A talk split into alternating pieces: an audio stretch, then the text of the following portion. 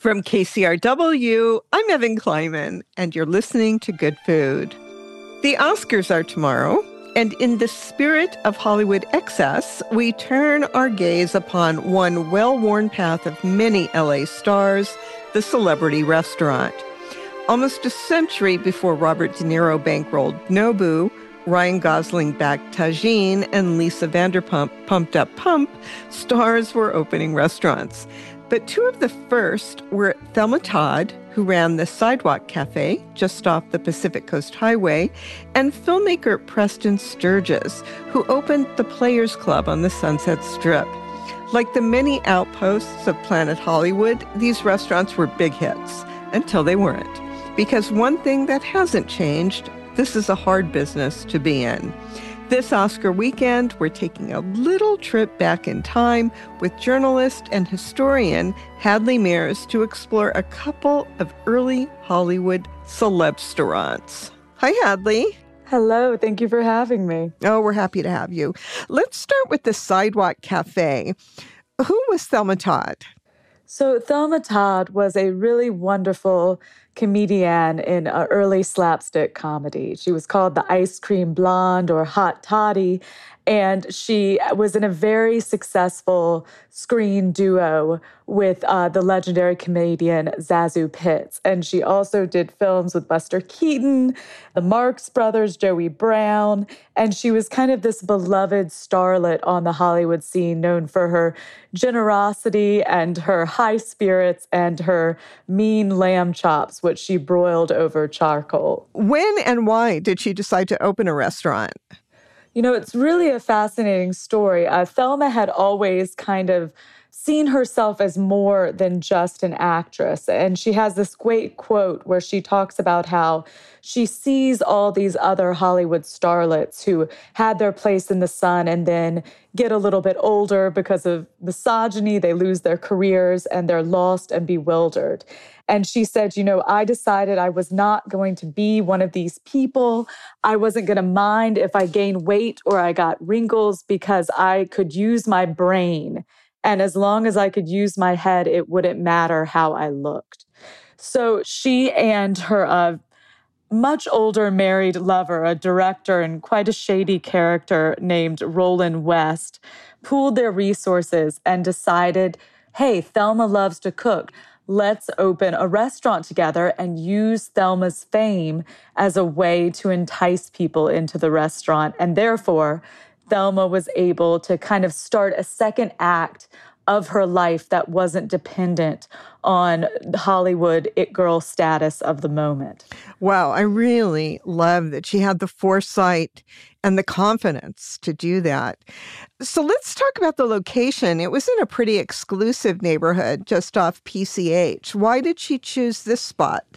Yeah, she chose this very exclusive spot on the PCH. One, because she was really into the fact that she missed great seafood dinners like she had had in New England. So, what perfect place to have a seafood restaurant than right on the shore?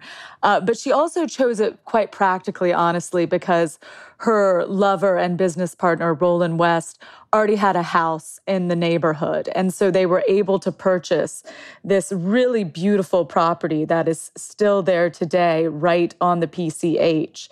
And they kind of poured their heart and soul into creating a restaurant that they hoped would kind of bring back a more fine dining approach to eating. It had a beautiful restaurant, it had a very pricey menu, and it had a private club called Joya's Room where there was a lot of fancy food, a lot of fancy drinks, and probably some light gambling as well. Who ended up coming? Who were who was the clientele and how successful was it? You know, it was very successful. A lot of Hollywood folks would come. And a big part of the reason it was so popular is because Thelma worked tirelessly to make herself the face of the restaurant. She essentially made herself a brand. She would be working at the counters. She gave countless interviews to newspapers about new recipes she was uncovering and the kind of experience she hoped guests would have. And so she really put her face forward. And because she was so beloved and such a smart cookie, people wanted to come and check out what Thelma was up to. So even though West fronted the money, Thelma Todd is the person who made the Sidewalk Cafe such a success. Thelma told the gossip columnist Louella Parsons about her inspiration to the cafe. Um, would you read that quote for us? Oh, absolutely. I love it. Let's see, where is it? I've heard so much about the choice foods of these days preceding Prohibition, when eating was still a fine art. Always I read with great interest about the bon vivants of the gay 90s, when people dined with pomp and ceremony before they became addicted to grabbing a sandwich, a slab of pie, and calling it a meal. the more things change, the more they stay the same, right? Give us a couple of menu items that she had. Absolutely. You know, Seafood was really the main focus of the menu. So you see crab, lobster, shrimps, oysters. There's a lot of things with kind of heavy sauces like Allinson sauce that we might not want uh, so much today. Of course, a lot of alcohol. Thelma was quite known for her signature drink, Three Fingers of Rye. So it all ended abruptly December 15th, 1935. Tell us what mm. happened. So on December 15th, 1935, Thelma was having a party thrown in her honor by the director Stanley Lupino and his 17 year old daughter, Ida Lupino, who, of course, became a very famous movie star, a pioneering female director, and quite a, a dramatist. Uh, you know, Thelma was a hard partier. She was vivacious, she was fun, and she was young. She was only 29 years old. And Roland West, her boyfriend, she and Roland actually lived above the restaurant in adjoining apartments. And so he told her as she was leaving for this party that was being thrown for her at the Cafe Trocadero on the Sunset Strip, West said, you know, I want you to be home by 2 a.m. because he was worried that she was drinking too much. And she laughed and she said, Oh, I'll be home by 2.05. Don't worry. So she went to this party being thrown in her honor. It said that that night she was in high spirits for most of the night. And she, you know, made a bet with a bunch of Hollywood execs. Hey, I bet you you won't come to my restaurant tomorrow. So she was always playing up the business, always trying to draw customers in. Uh, Ida Lupino says towards the end of the night, I believe she was rather drunk and got rather melancholy and waved everyone goodbye with a flourish, though who knows if that's true. Ida said a lot of things. And she went home in a chauffeured car around 3 a.m., which was, of course, much later than she had told Roland West she would be home. The next night, nobody had seen Thelma. Those studio execs that she had bet wouldn't come in to Thelma Todd's in uh, came in and they said, Where's the hostess? Where's Thelma? And uh, Wes said, Oh, I don't know. I guess she's with her mother. And then the next morning, her body was found in a car in a private garage that West owned right up the road from the restaurant. And she was still in her shimmering blue evening dress that she had worn the evening of the party. And she was slumped over the front of the car under the over the steering wheel and she had tragically been dead and there was a little bit of blood dried on her mouth and on her nose. What were some of the theories floating around about her death? Oh, there were so many theories. There were a lot of theories that her ex-husband, Pat DiCicco, who was kind of a shady underworld character who later became famous for being uh, the very abusive first husband of Gloria Vanderbilt, that he had had something to do with it because he had been at the party at the Cafe Trocadero the night before and it was said that they had had a fight. There were rumors that the mob had gotten involved and offed Thelma because she refused for them to gamble in the private uh, area, Joya's room in the restaurant. Uh, there were rumors that perhaps Roland West had had something to do with it, that maybe he was furious with her, that she had come home late and intoxicated. And these rumors swirled around and were made a lot worse by the fact that there was a absolutely power mad grand jury foreman in Los Angeles who had control of this case who really made this into a spectacle and it was it was just a absolute mess and you know destroyed her reputation as this really wonderful actress really wonderful person and really wonderful innovator and restaurateur what is the most likely scenario about thelma todd's death well, you know, sadly, you know, like it is with life, usually the simplest and most depressing answer is the truth. Um, what we think probably happened was she got home late, she was intoxicated, and she didn't want Roland West, her boyfriend, to be angry with her for coming in late and drunk. So she probably climbed the staircase behind the restaurant up to this private garage that was owned by her boyfriend, Roland West. And she probably thought, okay, I'm just going to sleep in the car and not bother Roland. And it was a very chilly night. She was only wearing, you know, this kind of very beautiful, but not that warm evening gown. And she probably turned on the car to try and get warm and then was killed by carbon monoxide fumes and was too intoxicated to realize what had happened. How tragic. I know, it's such a sad story. Let's shift gears now to Preston Sturges For yes. for anyone who might not know, who was he? Preston Sturges was a fascinating man. He was the director of classic movies like Sullivan's Travels and The Palm Beach Story and The Lady Eve. He was a wonderful director, writer, bon vivant, man of the people who also happened to be from a very wealthy family. And in the 1940s, he was really on top of the world directing this string of really innovative, really socially conscious and really funny and poignant movies. So he seemed to center his businesses um, in West Hollywood and on the strip. Um, tell us about his ventures. Well, he first opened a place called Snyder's Cafe on the Strip in uh, 1937. And then in 1940, he purchased a rambling old private residence that was right underneath the legendary Chateau Marmont and right across the street from the Garden of Allah, which was so really in the heart of kind of the very tip of the beginning of the Sunset Strip. And it became his baby, and he named it The Players, and it was a restaurant and a nightclub and he just tirelessly poured into every detail. He really had a director's eye. It was constantly evolving. Preston was so madcap, so probably manic depressive, we would say today, had, had a real maniacal energy about him. So at different points at the players, there was a drive through burger stand.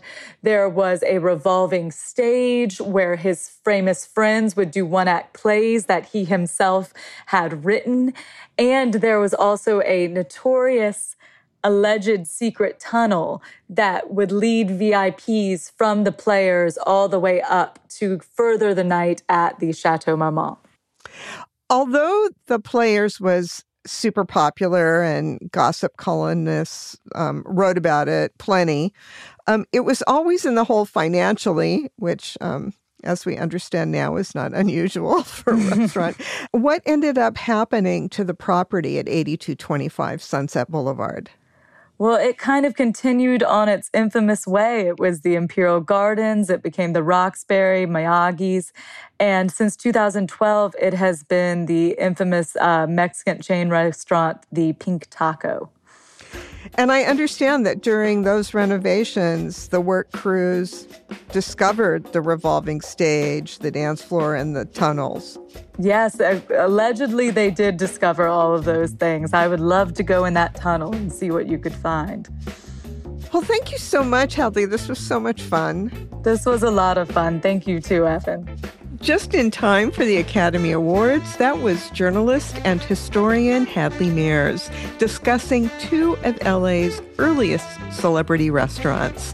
We have lots of pictures and historical details about both Thelma Todd Sidewalk Cafe and Preston Sturges Players Club on our website. Check it out at kcrw.com slash good food. Coming up, why not add a little salt and pepper to that pie crust? We explore the world of savory pies next. Introducing the KCRW donation car, designed to be recycled. This first of its kind vehicle will save you time, space, and hassle by disappearing. Enjoy the luxury and comfort of turning your underused car into a donation worth hundreds, even thousands of dollars. The KCRW donation car, already in your garage, driveway, or on cinder blocks outside your house. Act now at kcrw.com/cars. Welcome back to Good Food. When we talk about pie, which let's face it, we do a lot these days, my mind goes to apple with the double crust or my summertime love, pure boysenberry with a scoop of vanilla ice cream. Sometimes we need a nudge to remind us that some of the most satisfying pies aren't sweet at all. Tejal Rao, critic at large for the New York Times, is here to remind us of the virtues of savory pie. Hi. Hi, Evan. Did you grow up eating pie? Does your family have a pie tradition? We, yeah, we, you know, my parents made a lot of sort of what I would call like British style pies, you know, meat and vegetable pies. Sometimes my mom would make some sort of a samosa pie, so puff pastry, but with samosa filling, lamb and peas and potato inside. Yeah. And I love sweet pies. Um, I love all pies, but I think savory pies are magical.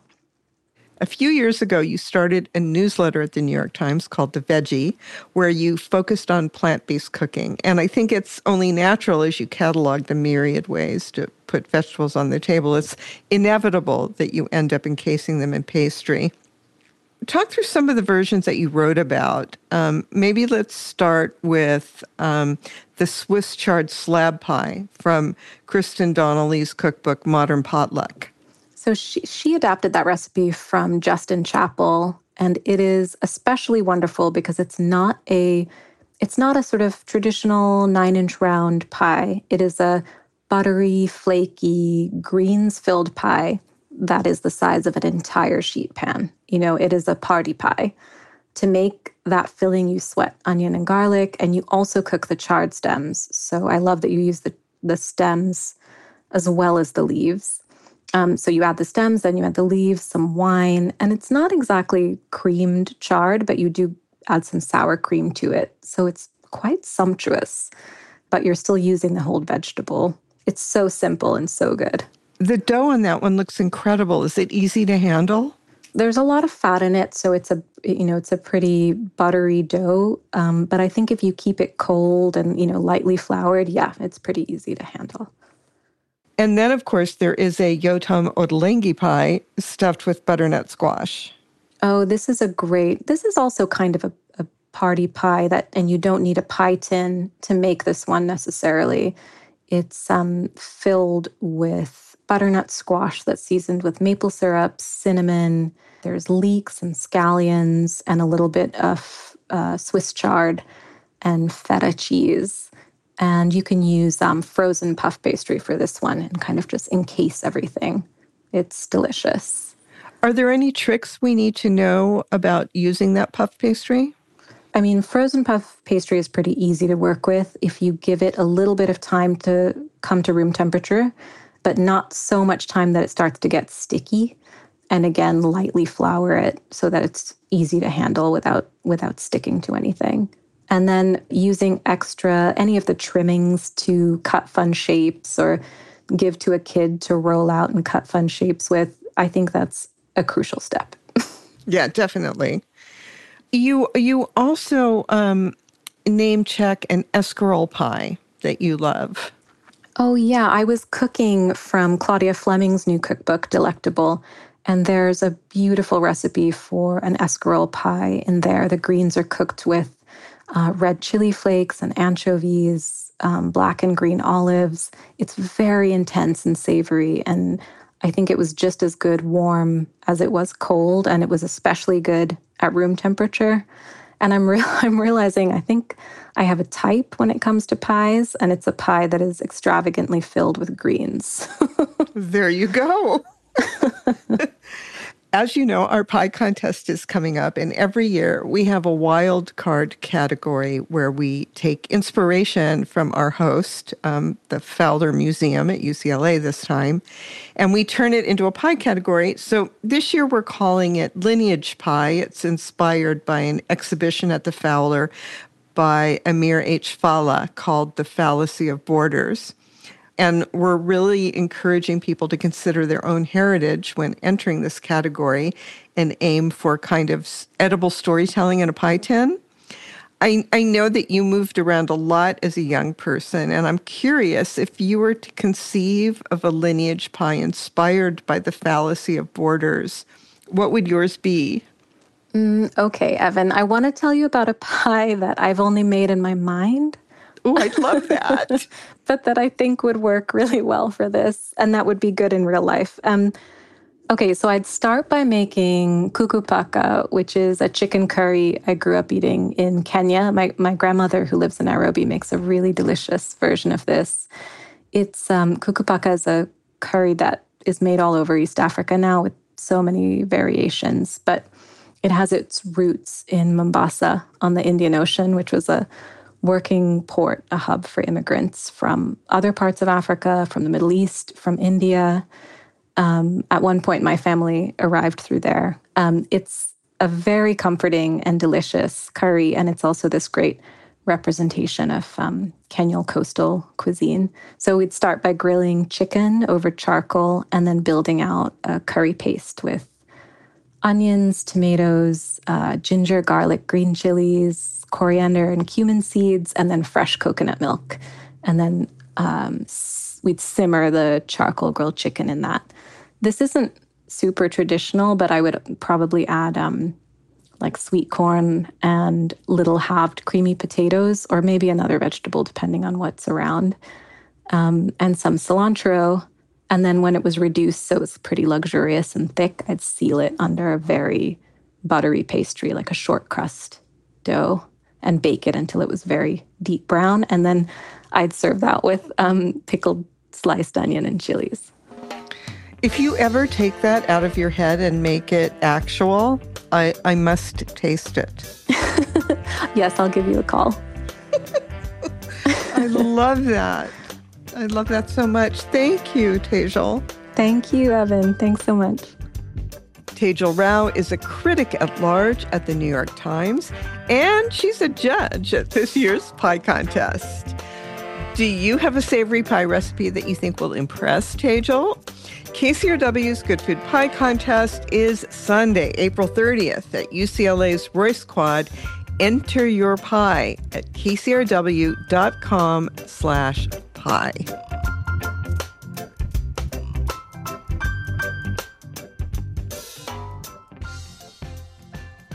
Tacos don't get more metal than evil cooks. The pop up business with the devilish mascot is famous for one of a kind concoctions like the McSatan, a tacosified version of a bacon cheeseburger, the Bruja, a flan taco, and the black vegan trompo. Since 2018, they've been slinging tacos, burritos, mulitas, tortas, and tater tots at various spots around Southern California, where they found a loyal fandom and culinary acclaim. We talked to Evil Cook's co founders, Elvia Huerta and Alex Garcia, for this week's In the Weeds. Hello, uh, my name is Elvia Huerta, and I am part owner and part cocinera for Evil Cooks. Hi, I'm Alex Garcia. I'm the cook at Evil Cooks. I grew up in Mexico in a small town called Querétaro. I grew up really poor, so what we usually eat it was a lot of eggs, I guess, and uh, tortilla. I remember my dad making eggs for us, but he used to make something called huevos a la zorra. That's uh, scrambled eggs mixed with beans. And he used to make uh, tortillas from scratch. He's a baker. So he used to make tortillas de harina from scratch. And I think that was one of the most delicious dishes that I ever had because we used to have that for breakfast, uh, lunch, and dinner. The type of food that I ate growing up was uh, very simple. My mother is from a rancho in Mexico, and it's a very poor area. So, what she grew up eating was super simple uh, meat and cheese, and that's something that I grew up eating. So, that's where my love of food came about. I went to culinary school, and from there, I jumped around small little restaurants and ended up at a corporate kitchen. Working at UCLA, uh, I was there for 10 years, over 10 years, secure job, uh, very boring life. Me and Elvia met through Instagram. Uh, I was cooking in my last job, and uh, I used to put a lot of things about Evil Cooks. And someday, randomly, she started following me, and and from there, we started talking about food, and we end up here. Starting Evil Cooks gave me a very creative outlet because at UCLA, I had to go by the rules, go by, you know, strict recipes. So starting Evil Cooks was very liberating and freeing for me.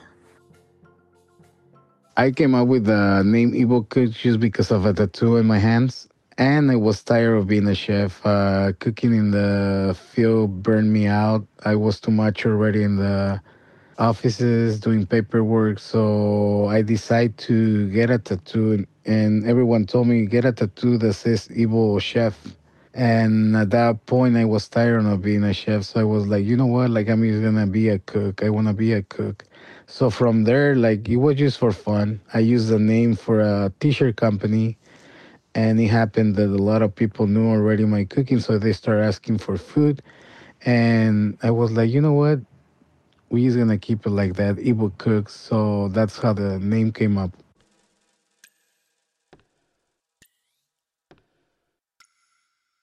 So Evil Cooks is a really, really a different pop-up here in LA because we we involve a lot music with food. When I came from Mexico, I ended up in high school and I wanted it already to be in a band. So I'm I end up like getting friends together, start playing, and we start playing gigs. So I wanted to be a rock star. I wanted to be like I don't know, like in big stages, playing for people, yelling out, you know, the rockstar life. But at that moment, my mom was struggling, so I, I knew that I couldn't make any money, and my mom needed help with rent. So I was like, you know what, like, I'm just gonna go and work. And at that point, I couldn't get anything else than then in the kitchen industry in the food industry as a dishwasher. So I ended up being a dishwasher. And from there, I started falling in love with cooking. And that's when I decided to quit the rockstar life and start working. So at one point, I was like, why not to incorporate both, both things, rock and roll and food? So I decided to start doing private dinners with uh, customized menus. And from there, like, we decided to start like popping up in different places in Los Angeles. So we never had a set menu. It was part of the rebelness of the pop up. Like, we didn't want a set menu because we wanted to be rebel. We wanted to be different. We wanted to challenge ourselves every day to go used to the farmers market, pick up something and make something out of it. But still, as of now, we have like a little small set menu, but we have a secret menu where we keep our minds like going. We keep all our, our ideas coming out and put it in the secret menu. That way, people get something fresh every time that they come. I think metal inspires all our food because we want we wanted to make it stream we wanted to make it different we wanted to make it dark and you know like appealing for everyone. But at the end of the day something for them to be like wow like what the hell is that? That's uh, out of my grandma doesn't do it that way. So al pastor al pastor black pastor is uh, i'm gonna be honest i didn't came up with it. He was a chef in mexico. His name is roberto solis he came up with it because he was using something called recado negro. it just happened that my stepdad is from Merida, Yucatan, where the recado negro is from. It's an ancient uh, Mayan uh, marinade. All what it is is like burnt chilies, burnt spices, cacao, tortilla, and you make it into a paste. So basically, our Poseidon is our octopus trompo al pastor marinade in recado negro. And we wanted to do it because we already had so many different uh, trompos. We had the original one with pork, we had the carne asada, we had the vegan trompo. When you see the octopus on the in the spit, you'll see all the tentacles around and and somehow some people get grossed out, but they have to try it to see how delicious it is. We love when people hate it. We, we love when people love it because that's what we wanted to do with this pop up. We wanted to touch the boundaries. That was Elvia Huerta and Alex Garcia of famed pop up Evil Cooks. You'll find them waiting for extinction every Friday and Saturday night, operating from a driveway in El Sereno, and every Sunday at Smorgasburg LA. Cooking is their business, and business is good. In a minute, we dip our toe into the fairy tale world that is Ballymaloe, where the pudding is set with seaweed, rhubarb grows like a weed, and meringue is always on the menu. Stay close. You're listening to Good Food on KCRW. I'm Evan Kleiman. I love Ireland. As a native Angeleno, there's something about the cool summers, the near constant drizzling skies that seems, well, exotic. For years, I have dreamed of going to Ballymaloe in County Cork. The country estate owned by the Allen family is part inn, part restaurant, and part cooking school. When friends return, I hear about the gardens overflowing with rhubarb, of brown soda bread with salted butter, and of the trolley, a rolling dessert cart that roams through the restaurant delivering wobbly spoonfuls of carrageen pudding. These days, the trolley is the domain of J.R. Ryall, the chef and author behind Ballymaloe Desserts. Hi, J.R. Hi, Evan. Uh, lovely to be here. Thank you very much for having me on the podcast. Oh, we're so happy to have you. Um, we're recording this the week before St. Patty's Day, and I know how Americans celebrate the holiday, but I'm curious what do festivities look like in Ireland? Here it tends to be quite a relaxed affair, actually. It's very much a family holiday. So, growing up for me, St. Patrick's Day at home would have involved us getting ready in the morning to go to the local town and we'd walk in the parade. Um, my primary school would often organize us all to dress up some way and we'd be marched down the town as a group and our parents would take pictures and be very proud of all of us making it to the end and then we'd go home and have usually what we'd consider a very traditional irish meal so for me it was always um, bacon and cabbage and potatoes that my mother would cook and you'll find that throughout the country um, but in the bigger cities there'll be large parades and people really go to town on it. So everyone gets involved. It's a very convivial, colourful affair. And uh, then it usually involves a couple of drinks afterwards as well, depending on what age you are. So, depending which bit of the country you're in, the, it can be relaxed or a little bit more revved up. is, is there a dessert that's particularly associated with the holiday? I think a lot of households would probably have um, maybe an Irish apple cake or an apple tart or pie, as you might know it in Ireland, when I say apple cake, usually they would be baked on a plate and traditionally in a cast iron pot in a, a turf fire. Of course, now we bake them in ovens. So we, we'd usually have had either an, an apple cake or tart, or maybe rhubarb as well, if we were lucky enough to have the first stems from the garden. Mm, yum. Ireland has such a rich history of using seaweeds of all sorts, especially carrageen. I think most people see that word on ingredient labels and have no idea what it is. Tell us about it. How is it used in cooking and in desserts in particular? It fascinates a lot of people to learn what you just said, actually, that there's a great tradition in Ireland that goes back centuries of using seaweeds, but in particular, carrageen, as we would call it. Now, the name, just to explain what it means, carrig is the Irish word for rock, and carrageen means little rock. So even the name itself is lovely. So carrageen moss means little rock moss when you translate it from the Irish language. So it's a native seaweed. It's about the size of a closed fist and it grows in the little rock pools all around our coastline. And the tradition around the part of the country where I live is that during a spring tide, when the moon pulls the tide out further than normal, usually during the first two weeks of July, uh, you'd pick the carrageen from just below the tide line and lay it out on a nearby cliffs. The sun would dry it and the rain would wash it in a time honoured way. And then the dried seaweed could be brought indoors and you'd have enough for the year.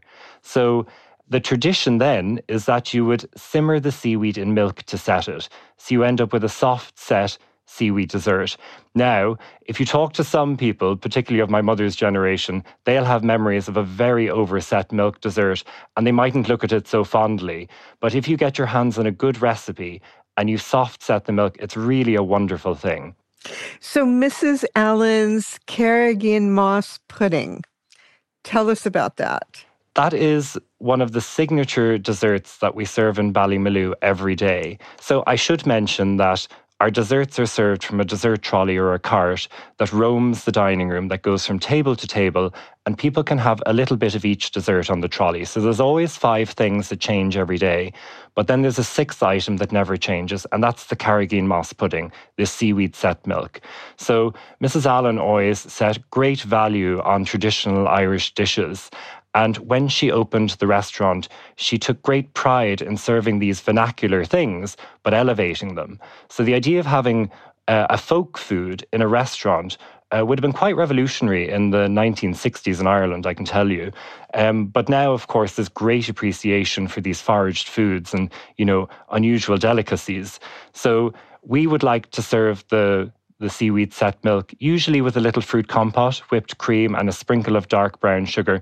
And it's a wonderful thing because, of course, as well as being delicious, it's a sustenance. You know, it's full of iodine and minerals. It's good for the health. So, as well as being a delicious dessert that isn't too sweet, it's also very good for you. Custards of all kinds are the backbone of the kind of sweets cookery that you do. What happens to all the egg whites left after you use all those yolks for custard? Ah, yes, indeed. Uh, egg whites are a problem for a lot of kitchens, and sometimes you'll see people discarding them. And, you know, I almost leap out of my skin when I see it because I love to make meringues. One of my favorite meringues, and actually quite nice on the Irish theme, would be an Irish coffee meringue gateau. So that would be a great one for St. Patrick's Day. Now, we wouldn't have had it at home growing up because it would have been a little bit fancier than my mother would do. But let me explain it to you. I would I would flavor meringue with coffee, bake it in discs, and sandwich it with a whiskey cream. And the cream slightly softens the meringue.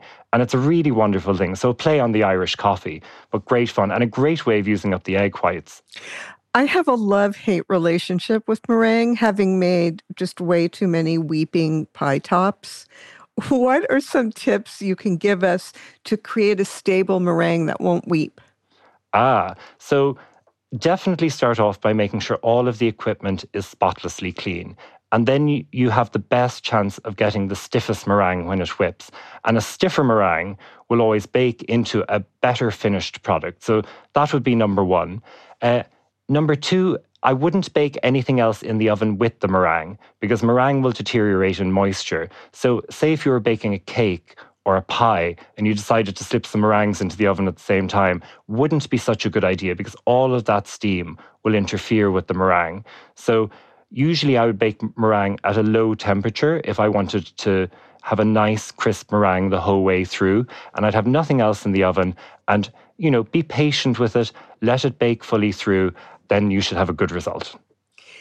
The way that you pipe meringue over your lemon meringue pie is so gorgeous and different. Can you describe it and how you do it? Oh, sure. Yeah. Well, uh, well, growing up, uh, my mother used to make wonderful lemon meringue pies, and she'd always swirl the top with a spatula. But um, about 10 years ago, I got a really fun piping nozzle.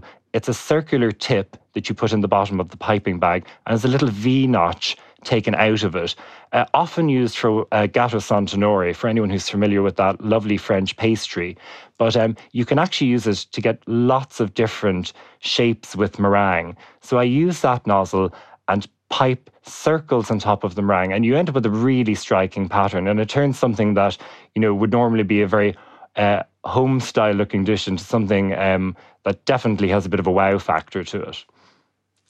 So you've mentioned the Irish coffee meringue gâteau. We've talked about lemon meringue pie, but um, but you have quite a range of other other desserts using meringue. Can you sort of just give us an idea of that range? Sometimes I'll just spoon meringue freely into blobs, and they can be wonderful to serve alongside fresh fruit and compotes or even with custard and ice cream, then sometimes you might decide to push the boat out a little, in which case uh, I would make something like a baked Alaska, where you would cover an ice cream dome with meringue. And I love to uh, really go to town on the patterns with that and have it nice and peaky. And then you bake it in the oven. So you end up with a or you bake it in a very hot oven. So you have a frozen ice cream center, but a lovely, crisp, warm meringue exterior. And then, of course, is the queen of the meringue desserts, which is the Gâteau Marjolaine. And that's where you fold lots of ground nuts into the meringue and bake it in thin sheets and layer it with buttercreams and ganache. So that would be very much a special dinner time one. But there's loads of directions you can go with in meringue, you know, from the simplest blob to something that's really a show stopping dish. So it is spring. Well, maybe it's spring. It's it's going to be spring. let's almost let's there. Almost there. Let's yeah. talk about rhubarb. I'm I'm really looking forward to when it finally comes to our markets here. And I understand that rhubarb is one of the many plants grown at Ballymaloe. Yes, it is. And it's the first thing we harvest every year from the walled garden. Uh, so I should mention there's a century old walled garden adjacent to the house where the restaurant is in Ballymaloe. And uh, so as soon as we get to St. Patrick's Day, we'll start picking the very first stems of rhubarb. And it's really very exciting uh, because it's the first fresh produce of the year. And the variety that we have here, we actually don't know what it's called, but the stock came from a farm on the edge of Cork City, the nearest city to Ballymaloe, uh, from a farm that Myrtle Allen's family had in the 1940s. So it's been in her family for over 100 years. It has a wonderful deep red colour, but also a fantastic flavour. And it's kind of an eye opener. When you have a flavorful rhubarb and it's sweetened enough when it's cooked, it's so good and can almost rival anything else. So, what are some of the dishes you make with it? Oh, um, one of the very first things I always love to do is just to poach the rhubarb simply in syrup, because that's one of the very best ways to taste it. And then that can accompany so many other desserts. It could go with the carrageen moss pudding, which we described earlier. It could go on the side of a creme brulee or creme caramel, pair it with an almond praline ice cream, or have it beside a praline cake. But also, I must say, one of my favorite rhubarb recipes is the rhubarb custard tart. Because uh, growing up, rhubarb and custard was a big thing in our household. But uh, the tart sort of elevates it a little, where you have a lovely, crisp, buttery, short crust base, and then you fill it with uh, custard and the pieces of rhubarb and bake it, and it's just tender. And it's a really wonderful way to enjoy the fresh rhubarb. So, pie. You may not yes. know this, but we host a huge pie contest every year with hundreds of entries. so oh, fantastic. We, yes, we have a particular fondness for pie. What do you consider a pie? Ah, well, around Ballymaloe, I think what uh, most of my American friends might call a pie, we would call a tart. We would vary the filling throughout the year. And I love to make, uh, well, I suppose to answer the question, what, what would I call a pie? It's when I would have pastry beneath and on top of the fruit. So if I was making a pie, I would line a pie dish or a plate, a heatproof plate, with short crust pastry, put a mound of fruit on top. It could be anything from plums to apricots to apple and blackberries to gooseberries uh, put plenty of sugar on it, and then cover the top of that with some sort of flaky pastry. It could be puff pastry or even a, a, pastry that might be new to people that's in the book that we call cream pastry, that I think might actually have been invented in Ballymaloe because we, we can't really trace its origin. And then bake it in the oven. So you have a lovely crisp golden top and a nice biscuity base and a lovely juicy fruit filling. Tell us about that dough, the cream dough. Yes, to make it, you rub cold salted butter into flour, but equal weights. So this is a lot of butter in a pastry. So if you have a pound of flour, you'd use a pound of butter. So, you know, this tips the balance in the direction of uh, something really good already. And then you add if you use that proportion, you'd add a pint of cream. And it looks like so much liquid going into the mixer. But suddenly it comes together to quite a sticky dough. And you do wonder for a moment, oh golly, am I ever going to be able to roll this out? But we chill it overnight, and miraculously, it firms up, and then we roll it from the fridge. And it's a really wonderful, versatile dough. Uh, because well number one you can make it uh, in a machine so anyone who feels like they have warm hands or they're you know they don't have the touch for pastry very easy to make and then you just roll it straight from the fridge and i would use it for making little tartlets where i would cut circles of the pastry line um, some molds with it some little metal molds and put a fan of apple or some gooseberries or sliced rhubarb or whatever fruit i had to, on hand uh, into it, sprinkle sugar on top, and bake it. So you literally end up with five ingredients in the little tartlet. And when they bake, the pastry goes crisp, it puffs up a little bit, uh, but it's also slightly tender. So it's just a joy to eat. But you could also use that pastry to cover a pie or a tart, as I would call it. And uh, it's really great to have up your sleeve. Um, and it's also an egg-free pastry for anyone who doesn't want to have anything too eggy. So it's uh, mm. it's one of the pastries we always have in stock in the fridge. It's really great. So I think that the very first recipe I make from the book will be the cherry almond galette. Um, ah, cherries yes, are a lovely just, one. Oh my gosh, it's so beautiful, and cherries are just about to come into season here. Could you describe it for us, please? Yes, of course. And I'm so jealous that your cherry season starts so early. For us, we'll have another couple of months to wait. Uh, but that particular galette is a puff pastry uh, base. So I would cut a circle of puff pastry, um, spread some frangipane, like a, an almond cream or an almond mixture, on top of the pastry, leaving a border around the edge. And then for the cherries, I would run a knife around the stone, twist the cherries, take the stones out, but trying to keep the best shape, and then arrange them on top of the almond mixture. And then sprinkle some sugar on and bake it in a hot oven. And in the time it takes to bake, the cherries soften and some of their juices run into the frangipane, and the pastry puffs up around it. And it's a really, really good thing. I actually love to bring that on a picnic. There's a lovely spot uh, on the nearby cliffs where there's bouncy grass that you can sit on. And if you bring one of those galettes over on a sunny evening, you know it's it's a good it's a good day. It's so beautiful. Well, thank you so oh, much, J.R. This has been such a pleasure. Oh well, well, it was my pleasure to be on. Thank you very much, and so good to talk to you. That is J.R. Ryall, the head pastry chef at Ballymaloe House in Cork, Ireland. His book, filled with luscious desserts, is Ballymaloe Desserts. We've got a recipe for his Irish coffee meringue gâteau on our website. That's kcrw.com slash good food. The market reports on deck. Stay with us. I'm Evan Kleiman, and this is Good Food. It's that time when we head to the Santa Monica Farmers Market to find out what's in season this week. Jillian Ferguson is there now with her report.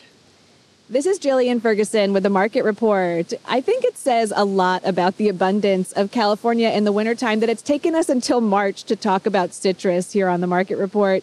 This time of year, we are awash in varieties, both big and small. And Kirsten Bliss, pastry chef at the newly opened Lingua Franca in Frogtown, is here with ideas on what to do with our winter bounty. Hi. Hi. Thank you for having me. It's great to see you here. So, there's been so much anticipation leading up to the opening of Lingua Franca, which comes from the team behind the popular wax paper sandwich shops. How do you decide what goes on the opening pastry menu? So a lot of the menu has been just inspired by Frogtown and the amazing nature and the restaurant that uh, Peter and Lauren have built there. So I have a walnut tart that's on the menu, and that's really inspired by all the wood finishes that are inside of the restaurant. And the chocolate egret's nest is on there, and that's just an ode to the egret that is our, our little mascot of the restaurant. Yeah, because you guys are directly on the LA River. Yes, right there, right there. so do you see egrets out the window? Yeah, we do, and we have a beautiful like skylight in the roof, so you can just see like the birds flying by. It's really nice. Amazing, amazing. All right, so let's talk about that chocolate egret's nest. What is it? So it's a dense chocolate brownie. On top of that is a pipe chocolate ganache, whipped chocolate ganache, and it kind of looks like a nest. It's like a circled around, and then we fill the inside with blood oranges, and all of that sits on top of a blood orange compote and olive oil jam. Mm.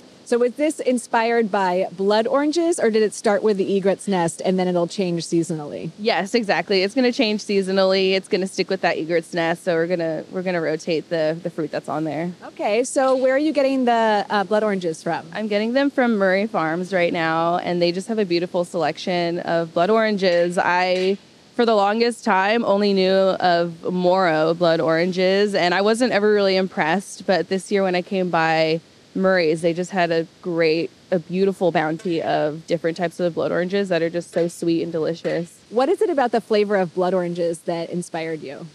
I would say it was actually more of the color and the brightness of the blood orange that caught my eye initially. And they tend to be a little more tart, which, with the balance of the deep dark chocolate on my dessert, it just balances out really nicely. And blood oranges are tricky to peel. So I imagine you must be segmenting them. I am using the peels for the compote and I am segmenting them. Yes, because the inside pith gets really like tough. It's not fun to eat. So yeah, I definitely segment them and cut around those pieces. I love that you're using the peel. Tell us about your compote. So the compote is pretty simple. It's just like peeling off the outer peel of the blood orange, blanching those for like 5 minutes to get the bitterness out and then with a knife, just cutting to the inside of the orange, segmenting them, and then getting all as much juice out of the orange as possible. And then um, weighing all that, getting a nice amount of sugar in there, equal parts sugar to blood orange, and just cooking that down. And it makes a really, really nice, flavorful compote. Well, we all are excited about Lingua Franca. It's been a long time coming. It's great to see you here at the market. Thank you so much. that was Kirsten Bliss. She's the pastry chef at the brand new Lingua Franca. It is right on the LA River in Frogtown. Right now, they're open for dinner Wednesday through Sunday. Jesse Ruiz is the market coordinator for Murray Family Farms up in Bakersfield. They bring the blood oranges down that Kirsten was talking about. And Jesse, you've got a table full of citrus this week. Can you just pick out some of your favorites, starting with those that you can just eat out of hand? One of the best ones for me would be the Tango Mandarins, Easy Pill, the seedless Murcotts, I've been told, sweet, tangy, and on the go mandarin. I love that. Great for kids. Yes, my son loves them. I love them. I probably eat them a little bit more than him, but amazing for kids. And tell us about those blood oranges that we were hearing about earlier. The Tarocco blood oranges, oh my goodness, it's probably been my most favorite thing the last two months. I probably eat about at least 10 a week. I know I have them every dinner, every morning. So, oh shoot, 14, I guess. A whole lot. And great flavor. They have a hint of acidity and not quite as vibrant in red, but does have color to it. In addition to the Taroccos, you also have two other varieties of blood oranges. What are those? That is correct. So we have another one called a Moro blood orange and a Sanguinelli blood orange. Uh, great flavors in all of them. Tarocco is definitely going to be the sweetest. Next would be our Moro blood orange. The Moros tend to be a way deeper blood orange. That one to me is okay. However, we have a few customers that are dedicated to the Moro blood orange. I find it to be very mild, very low acid, very low in sweetness beautiful color. So if you ever want to use it for like salads, it holds its structure together very well, or even for baking. Um, our third blood orange we have is a Sanguinelli blood orange. And personally, I feel like this one is probably what you would think a blood orange, like a traditional blood orange, would taste like. It's a little bit on the acidic side. It's not quite juicy, but it has this beautiful, like, floral um, pattern to it with the red colors in it. And it's a very like minerally earthy flavor to it. Really nice yeah. And then on the table you also have some of what we might call like the quirkier citrus the buddha's hand the various quats. Maybe pick out some of the more esoteric varieties and tell us about those. Oof we'll start off with the Indio mandarinquats those are really great for marmalades um, a lot of our restaurants and customers use them for marmalades however i've used them a few times and what i've done is i'll use the zesting and then squeeze the juice in vinaigrettes do a little oil, uh, vinegar mixture, get some of the juice from those because it's a little acidic, and just zest the whole thing, shake it up, and amazing for salads. That's such a good idea because the zest is actually the sweet part, mm-hmm. right? That is correct, yeah. Yeah, I love that. What about the Buddha's hand? Oh, Buddha's hand is an amazing fruit of ours. I personally have just used it in water to infuse, but I have had customers bring back many things. They have candied it, uh, marmalades, infused liqueurs, um, even the inside of it's like a very mild lemony carrot flavor. So having that in salads with like fennel and it's super good. The inside is all pith, though, right? There's no actual juicy fruit on the inside. That is correct. There's uh, about one in a thousand will have a small amount of juice. Um, whenever there is juice content in it, it is quite bitter. So even though a lot of people get detoured from the pith in like oranges and mandarins, the pith in the Buddha's hand is not bitter at all. It's quite refreshing, actually. Wow. Not to bury the lead here, but as soon as we get even a hint of spring in Southern California, many market regulars start daydreaming about cherries. Your farm in Bakersfield has the first cherries in North America, so we know they're coming soon. Tell us what we can expect. Uh, an amazing cherry year, that's for sure. So, we've had so far a great chilling winter. You know, we've had over about 70, 80 hours of chilling. With that, they're going to do great. The storms that have passed, I know a lot of people have been asking about the storms. It hasn't damaged any of the cherry trees. Um, we got a little bit more hit on the larger citrus falling off. Cherries are doing amazing, and they actually, this last week or two, started blooming. So we're looking forward to seeing cherries next month. We're shooting for about April 15th. However, we won't have an exact date until the cherries start getting a little pink shoulder on them. Thank you so much, Jesse. Thank you. That was Jessie Ruiz. She's the market coordinator for Murray Family Farms. Right now, during citrus season, you can find them at the Wednesday Santa Monica and the Sunday Mar Vista Farmers Market. And come cherry season, they will be at 35 markets with all those gorgeous cherries. We can look forward to that in mid April. For the Market Report, I'm Jillian Ferguson. If you missed any of today's show, listen at kcrw.com slash goodfood or on KCRW's mobile app. You can also subscribe on Apple Podcasts, Stitcher, or Spotify. My thanks to the Good Food team, Jillian Ferguson, Laryl Garcia, Elena Shatkin, Desmond Taylor, Nick Lamponi, and PJ Shahamat. And special thanks to Chrissy Van Meter, Laura Kondarajan, and Gary Messiha. I'm Evan Kleiman, and here is this week's Pie PSA. If you want to enter your pie and haven't gotten around to it yet, do not procrastinate. Entries are filling up very quickly, and we'll have to cap it if we're not going to exceed capacity. So don't miss your chance. Go to kcrw.com slash pie to enter in one of nine categories and start planning. Your family, your colleagues, and your neighbors will love eating your practice pies. I'll be back next week with an all new episode of Good Food.